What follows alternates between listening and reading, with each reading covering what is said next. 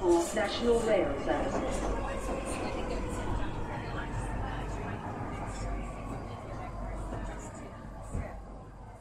Bine ai revenit în stația Londra. Eu sunt Manuel Cheța de la manuelcheța.com și tu asculti podcastul Un Român în Londra.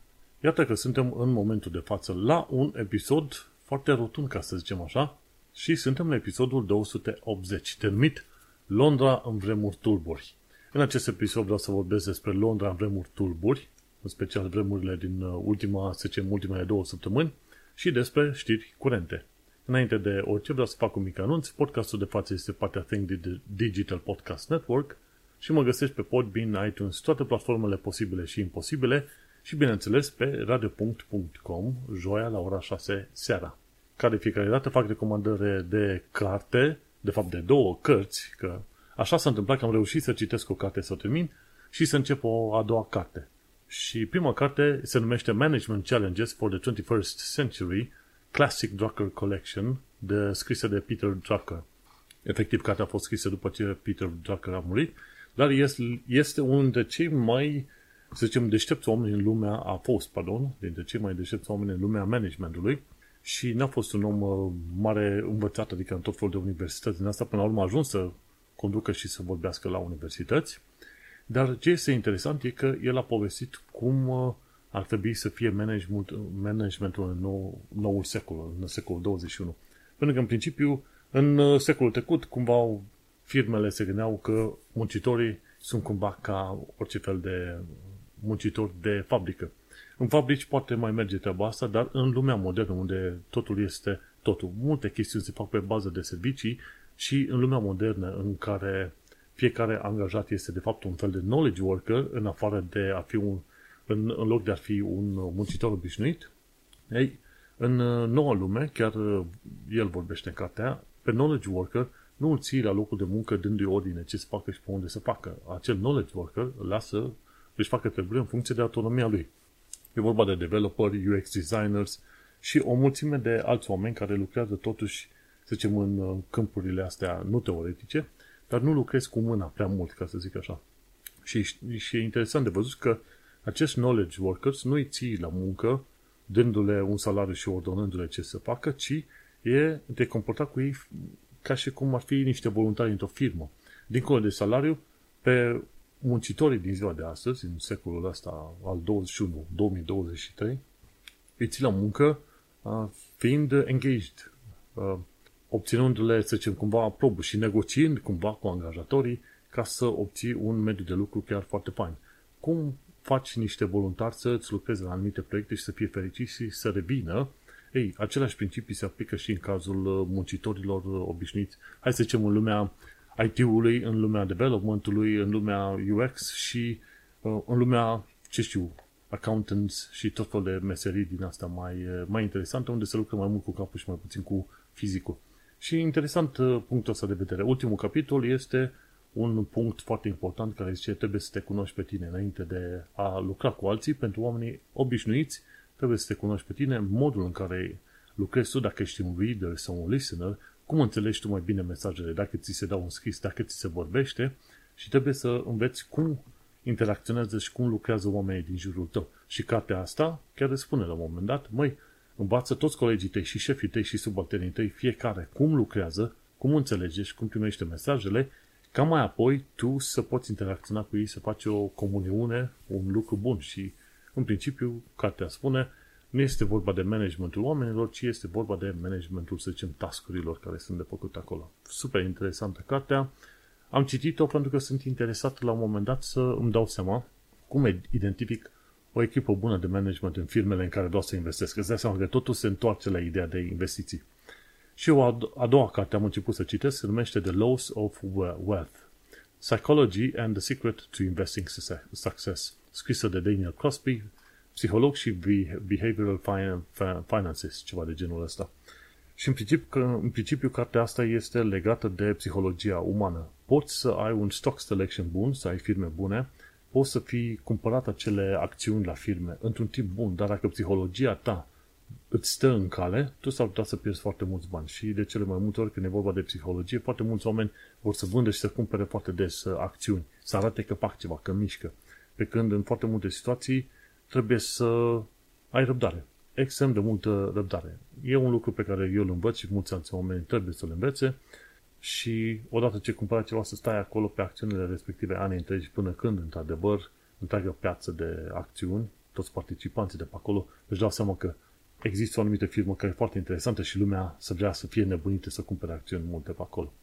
Și asta e, vorbește de chestiuni de psihologie și ce-i fain în toată cartea asta, spune, băi, sunt 117 puncte slabe în psihologia umană. Nu o să spun ce nu este bine și ce să nu faci, pentru că psihologia umană spune în felul următor. Dacă îți zic să nu te gândești la un elefant roz, tu te vei gândi la acel elefant roz. Și atunci e cam imposibil pentru mine să-ți cer să nu faci ceva când deja ți-am povestit de un anumit lucru. Dar e altfel când te întorci în lumea psihologiei și spui, măi, gândește-te la un elefant albastru. Ok? Nu ți-am zis să nu te gândești la un elefant roz, dar ți-am spus să te gândești la un elefant albastru. Și este mai ușor să urmezi un asemenea sfat. Și cartea asta chiar aia vrea să facă, nu spune ce să nu faci, îți dă câteva sfaturi de ceea ce ar trebui să faci și ceea ce ar trebui să faci o să te ferească puțin el de...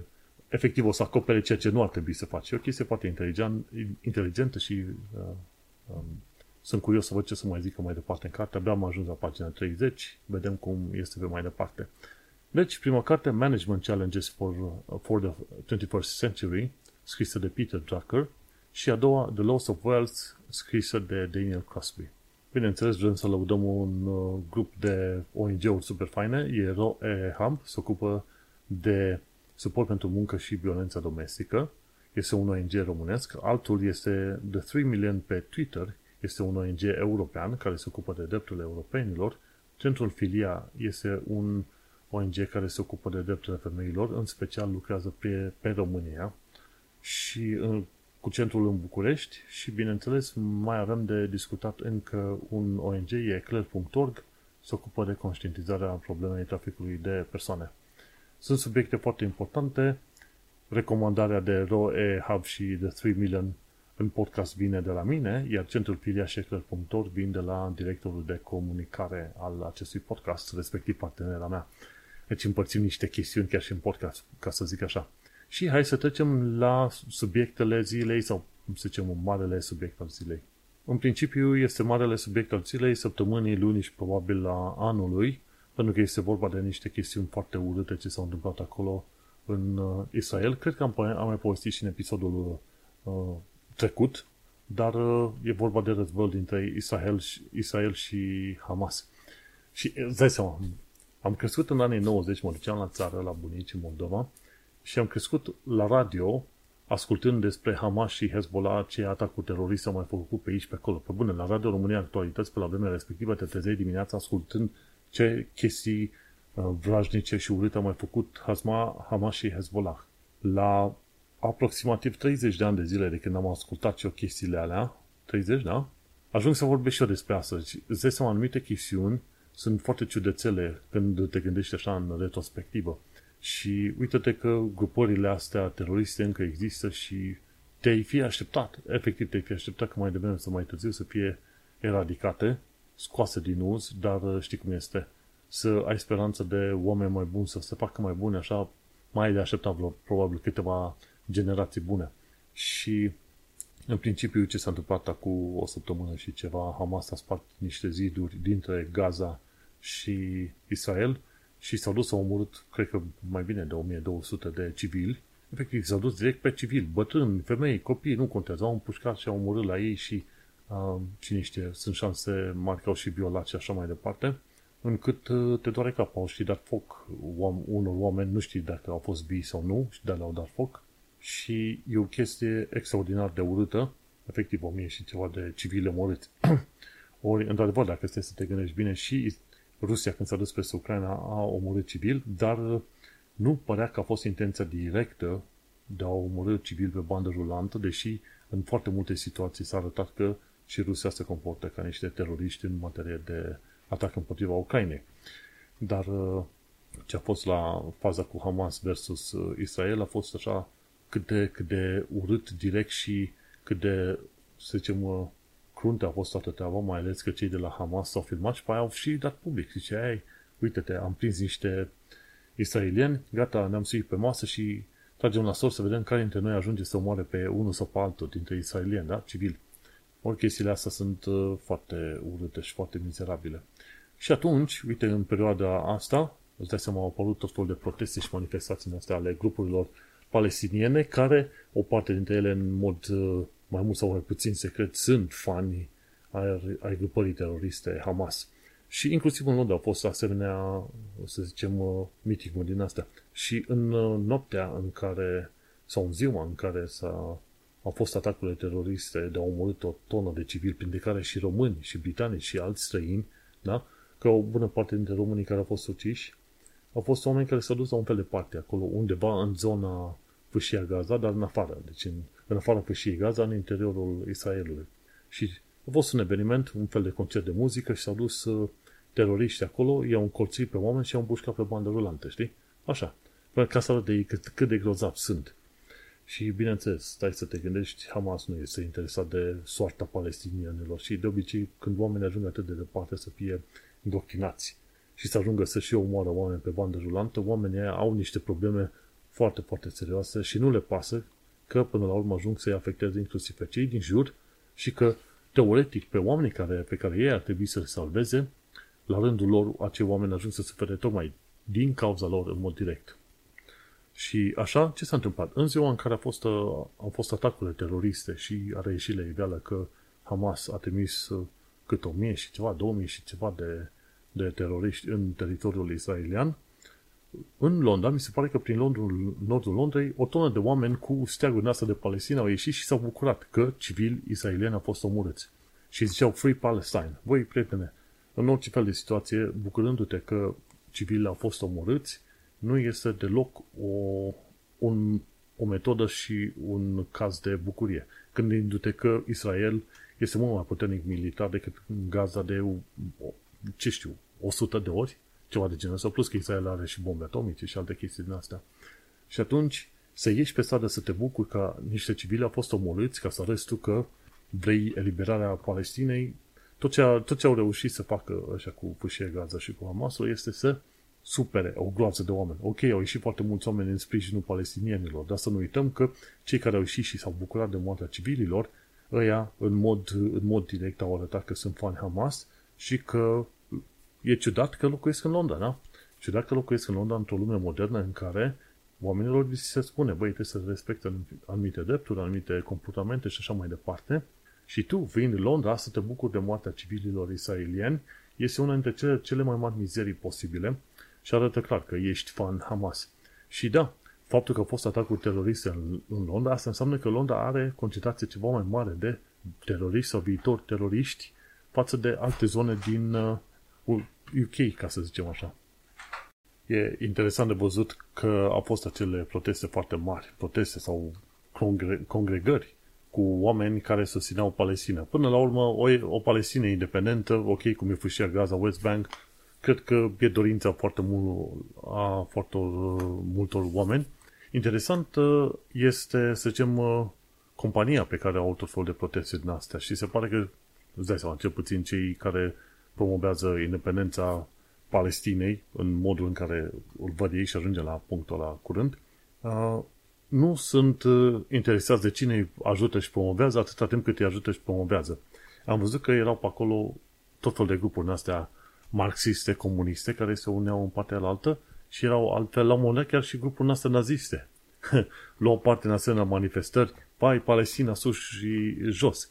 Și la un moment dat era un timp din UK, de la, nu știu, Palestine Action sau ceva de genul, sau un grup din ăla care vrea să înceapă acțiuni deocamdată de boicotare, dar poate viitoare violente, probabil, nu știu, așa îmi pare, că nici omul nu pare să aibă toate țiglele în regulă, în a bloca anumite firme care furnizează materiale sau armamente, să zicem, Israelului, știi? Și atunci, tot felul de grupări din astea, mai insalubre, cumva se atașează mișcării astea cu Free Palestine sau Independent Palestine și atunci se pare că n-au nicio problemă cei de la Free Palestine să-i accepte pe ăștia, deși sunt mai ciudăței și insalubri pe acolo. Și compania îți spune cam despre ce este vorba. Au fost tot felul de proteste și de situații și în SUA Citeam mai de mult că în SUA este o problemă destul de mare cu antisemitismul. De fapt, în toată planeta e o problemă mare cu antisemitismul. Și un grup foarte ciudat și interesant care este puternic antisemit este format din persoane de culoare. Nu te-ai fi așteptat. Dar în SUA, printre grupurile mai mari care sunt antisemite, sunt persoane de culoare. Efectiv, nu înțeleg de unde și cum vine treaba asta. Chiar citeam mai multe știri și mai multe site-uri la un moment dat. Zic, bă, dar și persoane de culoare n-au suferit, n-au tras, băi, și cumva să fii antisemit. Și sunt foarte mulți oameni care, și sunt foarte mulți antisemiți în mai toate țările, posibile și imposibile. Și asta ți arată, mă gândesc eu, că este un push foarte mare, cel puțin cu sponsorii arabi, ca toată lumea să considere evreii vinovați de toate problemele posibile și imposibile de pe planeta asta. Ori chestia asta e inițial ridicolă, nu? Ai tu problemele tale, una, două, evreii sunt de vină. Ai tu problemele tale, una, două, cum era la un moment dat în mediul de afaceri în SUA, când era vreo problemă, China e de vină. Băi, stai, prietene, până la urmă o fi anumite chestiuni de vină, băi, dar chiar toată lumea, toți așa. Și este foarte curios cum vezi o tonă de oameni, sunt fani conspirații și, bineînțeles, îi vezi cum sunt și antisemiți cu ocazia asta. Și unii dintre ei sunt chiar destul de virulenți așa și ciudat, așa, zică, băi, dacă îl văd pe X sau Y, care știu eu că e evreu și e evreu bogat și apă, cum mai știu ce, acum o să ți-l omor, pentru că mi-a zis unul la televizor așa ceva.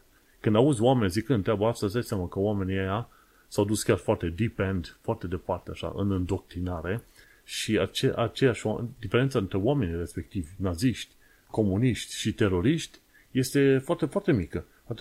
Atâta timp cât tu te uiți la știri și la tot fel de material din astea online și ajungi să urăști un popor, un neam sau pe cineva doar pentru mesajele pe care ți le-au dat așa și zici, mă duc și-l omor eu pe ăla, dacă-l văd la mine pe stradă, îți dai seama că nu mai e foarte mult între acel om și grupul din astea naziste și grupul din astea teroriste, ok?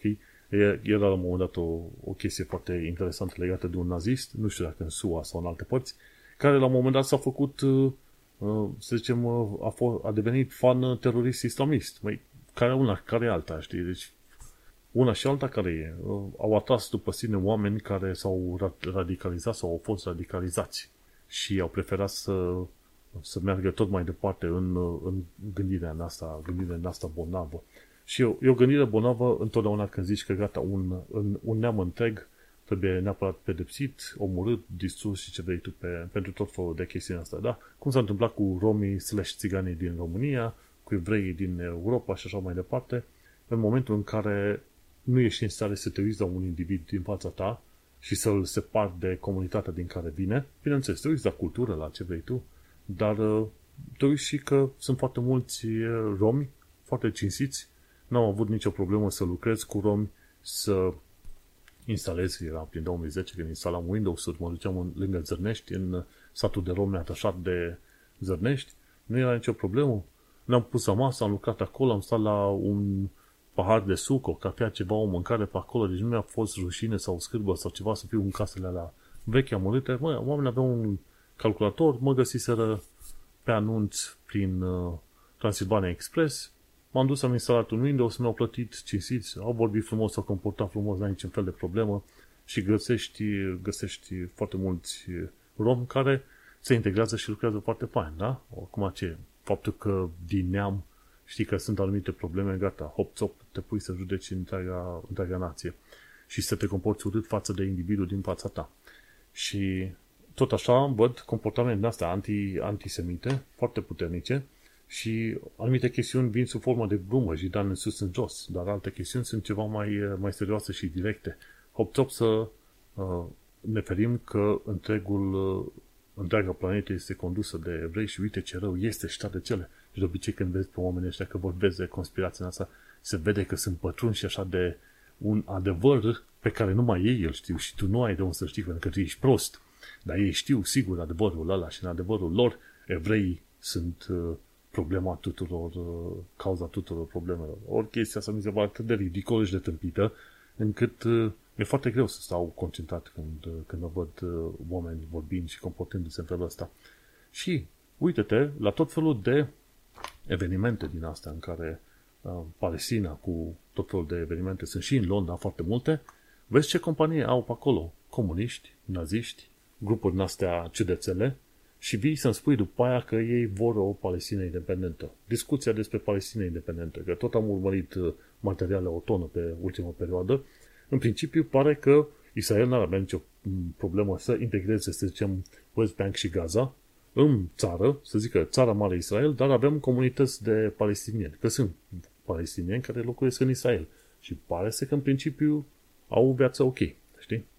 Și Israel n-are nicio problemă să integreze și să înțeleagă, să zicem, minoritatea palestiniană. Pe de altă parte, palestinienii vor efectiv, nu numai că ei ar vrea să obțină tot teritoriul israelian de pe acolo, dar pe de altă parte, pare să că singurul motivul al lor de există este să distrugă Israelul și israelienii pe toți. Ori când poți să ajungi la un moment dat la un punct de înțelegere dacă existența sau independența palestinienilor se poate împlini doar prin distrugerea israelienilor, ok? Deci nu ai un consens.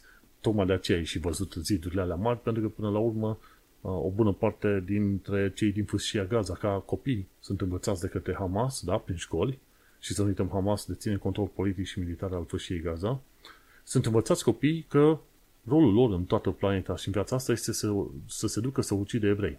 Nu contează că-s copii, că-s bătrâni, că ce vrei tu. Și apoi, dacă zeci de ani de zile îi inoculezi așa în felul ăsta, normal că te alegi cu mii și mii de teroriști care n-au nicio problemă să se ducă și să omoare evrei, să se bucure pe chestia asta, să se filmeze și să se congratuleze pe chestia asta. Și mai apoi vezi niște nesimțiți și mizerii de oameni în Londra, da, într-o țară modernă, care se bucură de ei, au murit 1000 și ceva de civili. Și asta e o mizerie extraordinar de mare.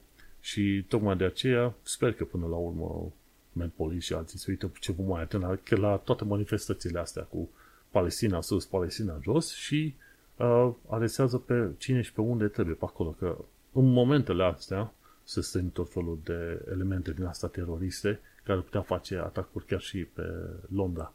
Dacă te uiți, există o tonă de oameni. De exemplu, și directorul Ofcom a fost dat afară pentru că a avut comentarii anti-Israel /antisemite. Poți să fii împotriva politicilor Israelului și totuși să nu fii antisemit. Ceea ce este ok până la urmă. Băi, nu-mi plac anumite chestiuni ale lui Netanyahu și alte chestii. Și nu, în principiu se presupune că Netanyahu este un politician și ratat și inutil pentru epoca modernă. Și cumva se pare că și conflictul ăsta cu Hamas a nimerit cumva bine pentru el. În principiu, dar fiindcă s-a întâmplat pe vremea lui, din punctul meu de vedere, el a ieșuat și a trebuit trimis și dat un șut în curs și dat afară, să vină altcineva în locul lui, să conducă, să zicem, austeritățile / perioada de după austerități cu Hamasul, cu războiul cu Hamas. Dar da, poți să fii împotriva politicilor din Israel, fără să trebuiască să fii neapărat antisemit, da?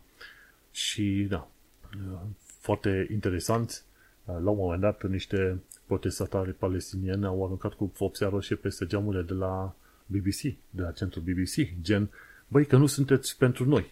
Iar BBC, într-un mod de-a dreptul enervant, caută să nu țină nicio parte, nici cu Israelul, nici cu palestinienii. Doar să zică, băi, militanți palestinieni, militanți Hamas, în loc să zică teroriști Hamas, deși Hamas este considerată grupare teroristă în Europa și în America de Nord, da? În loc să zică teroriști Hamas, BBC zic ce militanți Hamas. Iar ăștia palestinienii se supără. Cum? Că nu ții cu noi? Și aruncă cu din alea. Apoi, cei care țin cu Israel, băi, ce faceți?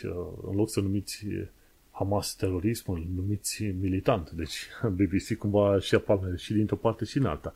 Ma se pare că protestatarii palestinieni se vor mai îndreptățiți în mintea lor să hărțuiască cumva BBC-ul și să arunce cu vopsea peste sediul lor, că vorba aia, nu? Și la un moment dat ce s-a mai întâmplat, niște, tot așa, suporteri palestinieni dădeau jos poze cu victimele ucise în atacul Hamas asupra Israel, da? La un moment dat, suporterii, sau cel puțin oameni care au fost supărați de mulți civili uciși și răpiți, uciși și răpiți de către Hamas, au pus poze cu oameni, în special e vorba de femei, bătrâni, copii, da? Au pus poze cu persoanele care au fost răpite Și la un moment dat erau câteva femei din asta, fane, cel puțin palestiniene, care rupeau pozele respective. Nesimțire foarte mare. Și asta este un act de-a dreptul ofensiv, ca să zicem așa. Și e curios că nu s-au luat niște măsuri mai pe măsură, nu?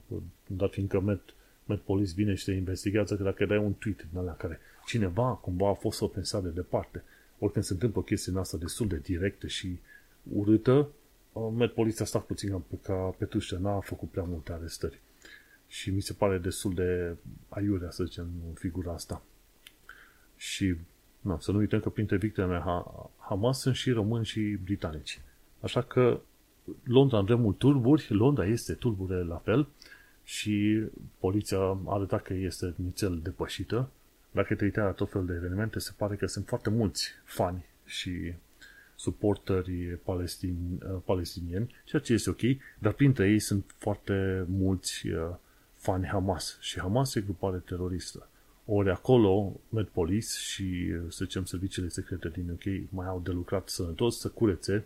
Să curețe însemnând, băi, îi prins pe aia care sunt fanii Hamas, la închisoare cu voi și eventual poate vă trimitem în țara de unde ați venit, pentru că, uite-te, voi nu vă potriviți cu cultura locală. Pentru voi este ok să fie uciși oameni. Ori, pe bune, toți oamenii care au ieșit și au celebrat când au fost uciși, să zicem, civili evrei, aia ar trebui arestați, deportați, fără niciun fel de alte comentarii. De ce?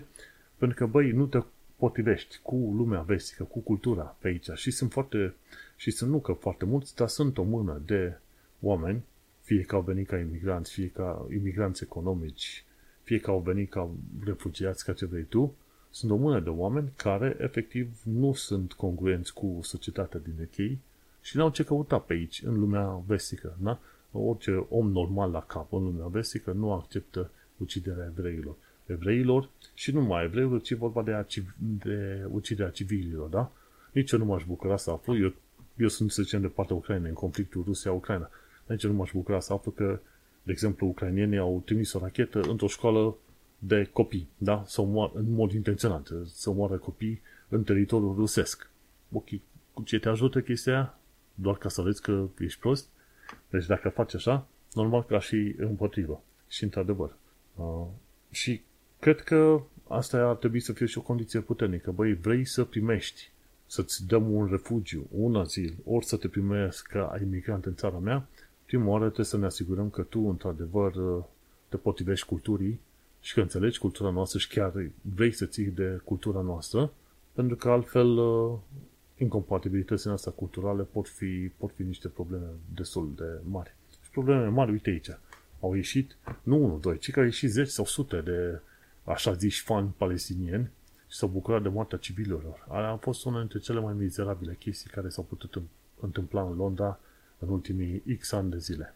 Vedem cum mai evoluează treaba prin Londra. Cumva ne uităm așa cu grijă pentru că Hamas, știind că Hamas este grupare teroristă, știind că Hamas are fani destul de mulți chiar și în Londra, temerea ca atacuri teroriste să se întâmple în Londra este destul de mare, da? Chiar și am temere mare. Să uităm că firmele ne cer să mergem la birou destul de des.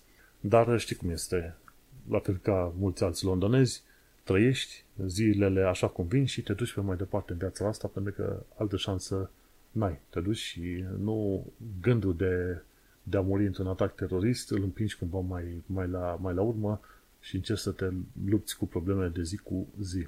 Și cam aici încheiem prima parte a acestui episod de podcast, un rant așa mai de supărat, dar e important de știut că, până la urmă, din niciun fel de direcție, nu este ok și nu te bucuri de moartea civililor, de moartea unor oameni care nu sunt implicați în mod direct în conflicte din astea militare. Nu este deloc ok să vezi la un moment dat armata israeliană trecând prin fâșia Gaza și distrugând o tonă de lucruri. Pe de altă parte, nu este nici ok ca popoarele alea arabe din jur, tot ceea ce se vară, ce ar vrea ele e să nu numai distrugerea Israelului, dar și moartea tuturor evreilor. Ori, efectiv, țările arabe din jur, e ca și cum ar promova, să zicem, hitlerismul în zilele noastre. Ok, nici chestiile alea nu sunt chiar ok. Să nu uităm că Israel are o istorie de mii de ani de zile pe zona respectivă, mii de ieri de azi. Toată lumea zice că, băi, vezi că Palestina prin 1910 era cumva, da, dar israeliene a fost acord cu mult înainte, au fost alungați, au fost situații și așa că cumva au fost repuși în drepturi, ca să zicem așa, înapoi în țara de unde au cam fost alungați în urmă cu sute sau poate chiar mii de ani de zile. Așa că, uite, aici încheiem prima parte a episodului. Cine vrea să asculte restul episodului, să caute pe manuelcheța.com episodul 280. Suntem la un număr rotund și fain. Ne mai auzim. Hai să continuăm cu restul lucrurilor. La secțiunea de limba engleză și cultura britanică, cică de ce se merge pe stânga în UK. Se merge pe stânga în UK, se șofează pe stânga în UK, 1, pentru că ar fi foarte scump să se treacă pe dreapta și a doua, din motive istorice. Când se călărea înainte, oamenii urcau pe stânga pentru că o bună parte dintre cei care călăreau erau dreptaci și urcau pe stânga pe cal ca în tot felul de lupte să se poate lupta cu mâna dreaptă, da? Cu sabile și așa mai departe. Când s-au folosit trăsuri în UK, bineînțeles că trăsurile au preferat să le folosească pe partea stângă, pe acolo le era mai ușor. E un accident istoric că s-a întâmplat treaba asta. Și de la trăsuri s-a ajuns la mașini și acum se pare că este destul de greu să se mute pe partea dreaptă. Și atâta timp cât costurile economice de a te muta pe partea dreaptă sunt foarte mari, oamenii nu vor fi interesați să facă treaba asta. Și uite așa, se merge pe stânga din motive economice și istorice. Informații practice.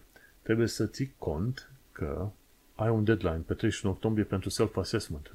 Nu uita să trimiți self-assessment-ul tău la HMRC până pe 31 octombrie. Nu sunt self-employed, așa că nu știu prea multe chestiuni, dar ai deadline până pe 31 octombrie ca să faci un paper return, să trimiți în plicuri, sau dacă ratezi deadline-ul respectiv, ai un alt deadline pentru versiunea online care ține până pe ianuarie, mi se pare, ceva de genul ăsta, știi? Chiar acum. Sau, da, ai până pe 31 ianuarie să faci un online returns. Deci ai până pe 31 octombrie paper returns, adică 2 săptămâni, 31 ianuarie online returns. Bun de știut. Și o chestie interesantă, chiar s-a scandalizat Sasha Yanshin pe YouTube. Zice, HMRC vrea să taxeze acțiunile fracționare. Și că nu ai voie să ai fractional shares în shares ISA. Deci cine are în shares ISA are acțiuni fracționare, e posibil să se vadă taxat în viitor. Numai că nu. Dacă ai o jumătate de acțiune, teoretic ar trebui să te taxeze pe jumătatea aia de acțiune, care ar fi o sumă foarte mică, care oricum ar fi în partea de allowance. Deci fiecare om care investește are un capital gains allowance și ăla ar fi decât 500.000 de lire pe an. Așa că chiar dacă ar fi în shares ISA și ai fractional shares pentru care în mod normal HMRC ar vrea neapărat să ia bani, tot nu ți-ar lua bani pentru că oricum la fractional shares, când te uiți la capital gains, ai probabil o sumă mult prea mică la capital gains ca să zici că acel fractional share trebuie plătit cu adevărat. Deci este foarte ciudată mișcarea asta de la HMRC care spunea tuturor aplicațiilor că aplicațiilor de brokeraj, că n-au voie să vândă acțiuni din astea fracționare. O chestiune interesantă este că dacă cumperi 2 acțiuni fracționare, fiecare fiind de jumătate de acțiune, ai o acțiune mare. Nu mai ai, în cazul respectiv, nu mai ai acțiuni fracționare. Așa că dacă calculezi strict pe chestiuni fracționare, dacă ai foarte multe acțiuni fracționare, ale se adună la o acțiune mare plus încă ceva fracționar. Sau mai multe acțiuni întregi. Așa că este foarte ciudată faza asta cu HMRC și cu taxatul de acțiuni fracționare. Sasha Yanshin a spus că până la urmă HMRC nu va ajunge să taxeze pentru că nu va avea ce să taxeze. Dar e curioasă știrea asta, știi? E curioasă mișcarea asta de la HMRC. O altă știre ce am văzut-o de curând este faptul că Millennium Bridge a intrat în reparații urgente și va fi în reparații până pe 5 noiembrie. Acest episod e înregistrat pe 18 octombrie. Așa că pe următoarele 3 săptămâni Millennium Bridge, adică Tate Modern și St. Paul's Cathedral, va fi închis. Asta dacă nu cumva ți-ai făcut planul să treci pe acolo. Și hai să ne uităm. La viața în Londra și în sănătate avem o știre interesantă despre Royal Scotsman. Este plimbare cu trenul, ci că plimbare de lux cu trenul. Tot ziceam că aș vrea să ne plimbăm la un moment dat cu trenuri din astea, nu de lux, că nu mă interesează pe mine luxul, dar pe plimbări cu tren cu aburi, alea în stilul mai vechi, dar bineînțeles destul de modern și care au și o masă pe acolo, e o cinerea romantică, eu nu sunt romantic, dar ca idee, și te plimbi așa cu trenul de colo-colo, efectiv să vezi ceva mai diferit și mai special, ca să zic așa. Și Royal Scotsman, ci că este un asemenea tren foarte interesant pe care te poți duce. Cum era trenul ăla cu aburi care te ducea din Waterloo, mi se pare, către aparea Londrei, nu mai țin minte exact. Foarte interesant și ăla. Ce am aflat de curând este că pe 22 octombrie, o altă chestie interesantă, cerul Londrei se va umple cu baloane cu aer cald. Asta ar fi ideea generală, în principiu.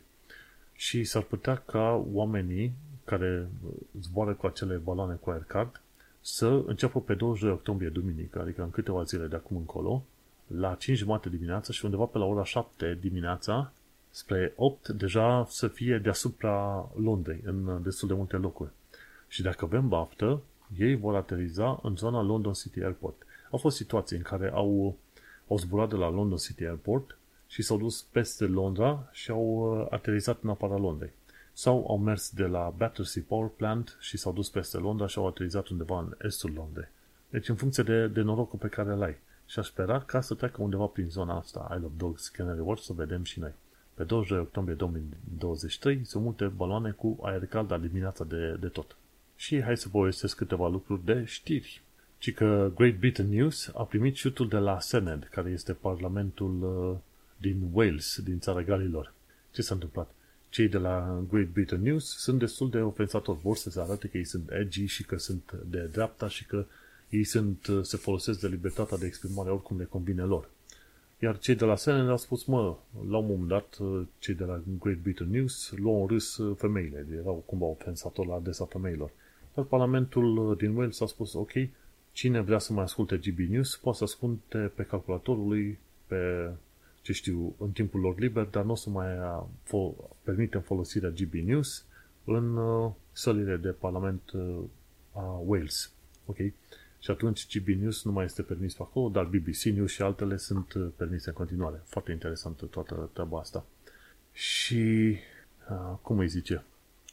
Interesant, uite că până la urmă GB News s-au simțit ofensați. Băi, că nu ne mai difuzează ăștia. Păi, dacă ești o emisiune și un canal vraiște, de ce să vrea lumea să te asculte sau să te vadă? Hai, la revedere! O chestie mai pozitivă și mai simpatică este că o pisică, pe numele ei Bella, ci că toarce la 54,6 decibeli.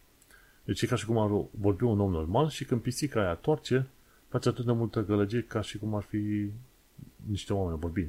Și Bella este o pisică de vreo, cât mi se pare, 14 ani de zile, din Huntington, Cambridgeshire. Și a primit, efectiv, a primit, cum îi zice, acest certificat de record mondial.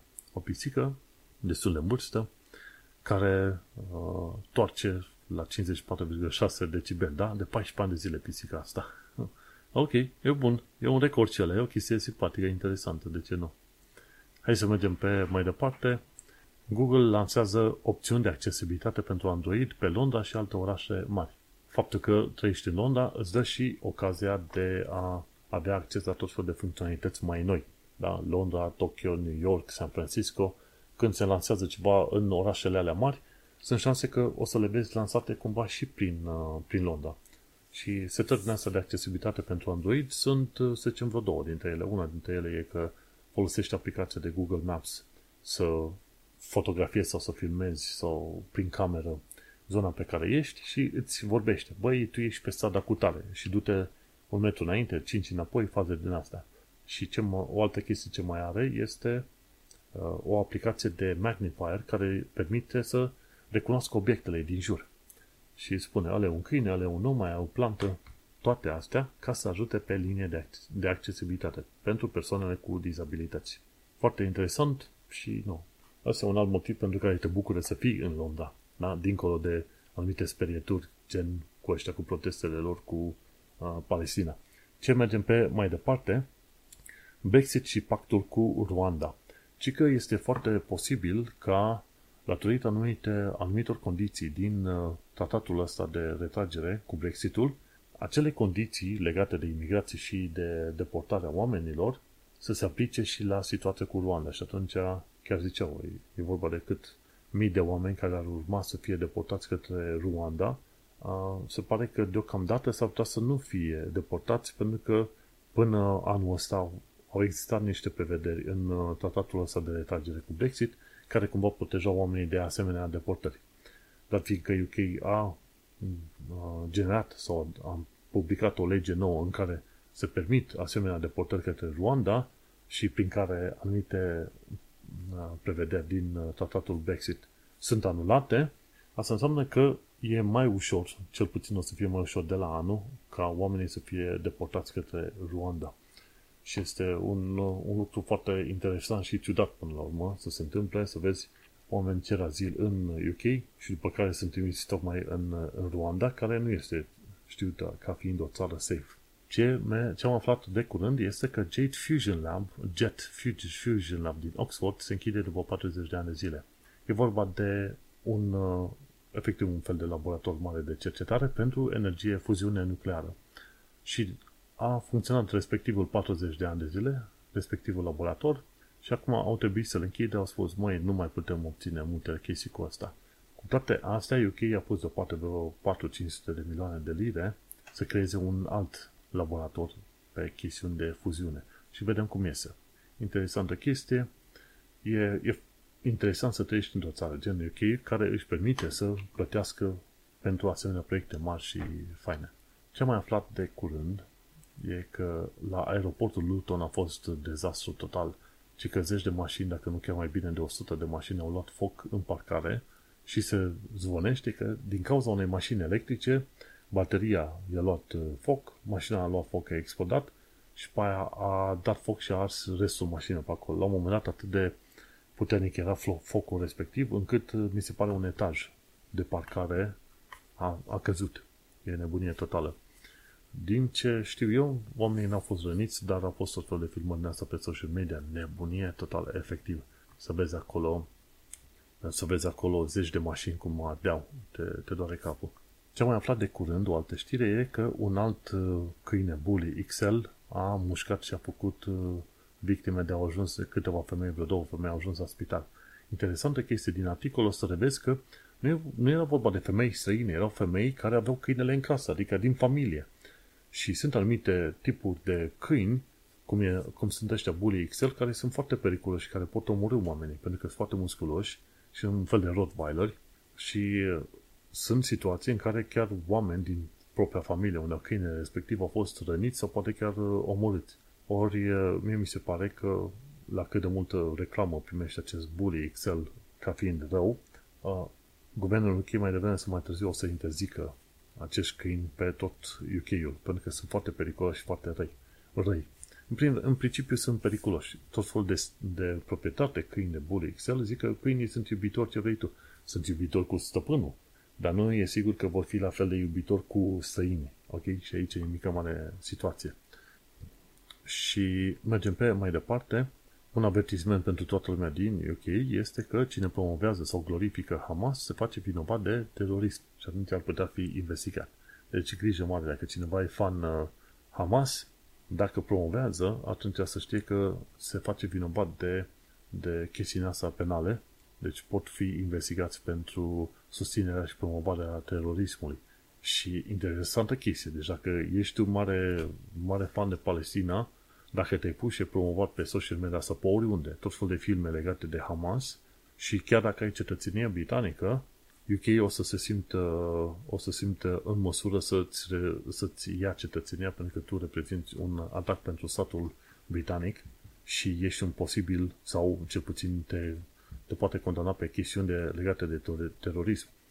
Deci chiar dacă ai settled status sau cetățenie britanică, atâta timp cât ai obținut-o prin naturalizare, sunt șanse mari ca la un moment dat UK-ul să nu numai să te condamne pentru promovare de terorism, dar să te și deporteze. Ori, dacă te-ai născut din părinți care au venit în UK, tu te-ai născut în UK, dar și teoretic în mod automat ai cetățenie britanică, pentru că unul dintre părinți avea rezidență permanentă, chiar și în cazul respective și copiii, dacă promovează terorismul, atunci se vor pomeni în situația în care vor fi investigați și își pot pierde cetățenia britanică, deși niciodată, să zicem teoretic, nu au ieșit din UK.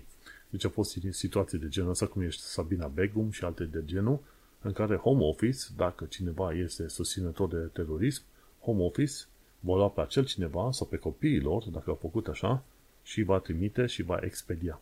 Ok, deci e un lucru foarte serios pe chestia asta și UK, sau cel puțin Home Office, și-a foarte în serios meseria asta de a da cu bâta în cap în cazul că cineva este suficient de prost să promoveze terorismul în orice formă.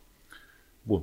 Ce am mai aflat de curând este că conferințele care au avut loc la Tories și la laburiști vorbesc despre două grupări mari de oameni și două puncte divergente. Cumva, la conservatori, când au avut loc conferințele, au încercat să stingă focuri și nu prea reușesc. Ei cumva sunt resemnați pe ideea că vor pierde în mod sigur alegerile, iar laburiștii vor să nu se bucure prea tare că vor câștiga alegerile și vor să fie să propage imaginea unui partid unit. Sunt curios să văd ce o să fie. Ideea este că, cam toată lumea spune că britanicii, că Tories vor pierde alegerile, dar s-ar putea să le piardă nu pe atât de fenomenal pe cât se crede, nu? În puncte de cum se comport și ce fac. Și ultima chestie, la fur de cărți într-o campanie de caritate. La un moment dat, mi se pare, s-a făcut un anunț. Băi, ajută-ne să vindem anumite cărți pentru un charity, la o librărie.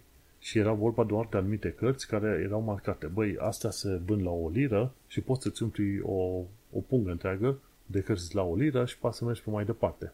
Dar doar anumite tipuri cărți special marcate. Și s-a promovat pe social media că la librăria respectivă toate cărțile pot fi cumpărate la £1. Și apoi erau tone de oameni care au intrat în librăria aia și au umplut plasele și... Hai de capul meu.